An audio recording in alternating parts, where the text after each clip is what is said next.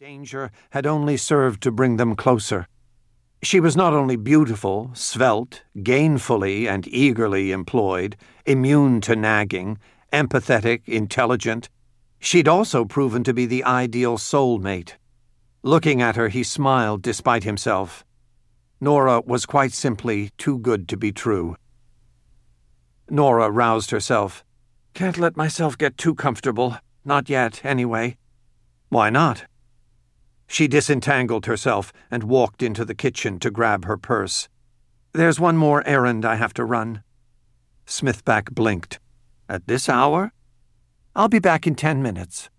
She returned to the couch and leaned over him, one hand smoothing his cowlick as she kissed him. Don't go anywhere, big boy, she murmured. Are you kidding? I'll be a regular rock of Gibraltar.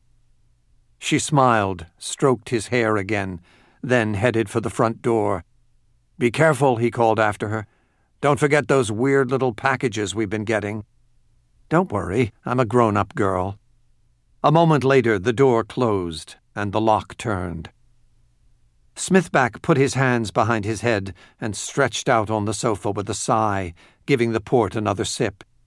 He heard her footsteps recede down the corridor, heard the chime of the elevator, then all was quiet save for the low hum of the city outside. He could guess where she'd gone to the patisserie around the corner.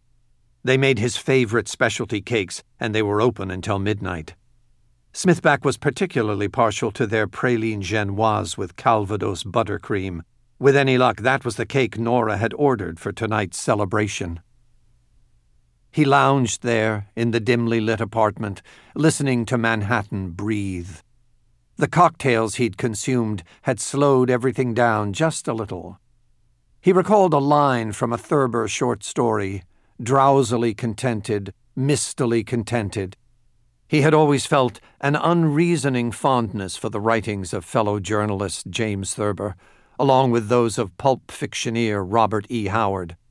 One, he felt, had always tried too hard, the other not hard enough. For some reason, he found his thoughts spiraling back to the summer day when he'd first met Nora. All the memories returned Arizona, Lake Powell, the hot parking lot, the big limo he'd arrived in. He shook his head, chuckling at the memory. Nora Kelly had seemed like a bitch on wheels, a freshly minted PhD with a chip on her shoulder. Then again, he hadn't exactly made a good impression. Acted like a perfect ass, that was for sure. That was four years ago. Or was it five? Oh, God. Had the time really gone that fast? There was a shuffling outside the front door, then the rattle of a key in the lock. Nora, back so soon? He waited for the door to open, but instead the key rattled again as if Nora was having trouble with the lock. Maybe she was balancing a cake on her arm. He was about to rise to open it for her when the door creaked open and he heard steps cross the entryway. As promised, I'm still here, he called out. Mr. Gibraltar. But hey, you can call me Rock. There was another step. Somehow it didn't sound like Nora. It was too slow and heavy, and it seemed to be shambling as if uncertain. Smithback sat up on the couch. A figure loomed in the small foyer, framed in the light of the corridor beyond. It was too tall and broad shouldered to be Nora. Who the hell are you? he said. Quickly, Smithback reached for the lamp on the adjoining table, snapped it on. He recognized the figure almost immediately, or he thought he did. There was something wrong with the face. It was ashen, puffy, almost pulpy, it looked sick, or worse. Colin? Smithback said. Is that you? What the hell are you doing in my apartment? That was when he saw the butcher knife. In an instant, he was on his feet. The figure shuffled forward, cutting him off. There was a brief, awful moment of stasis. Then the knife darted forward with terrible speed, slashing at air Smithback had occupied less than a second before. What the fuck? Smithback yelled.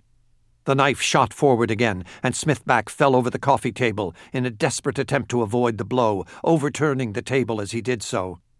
He scrambled to his feet again and turned to face his assailant. crouching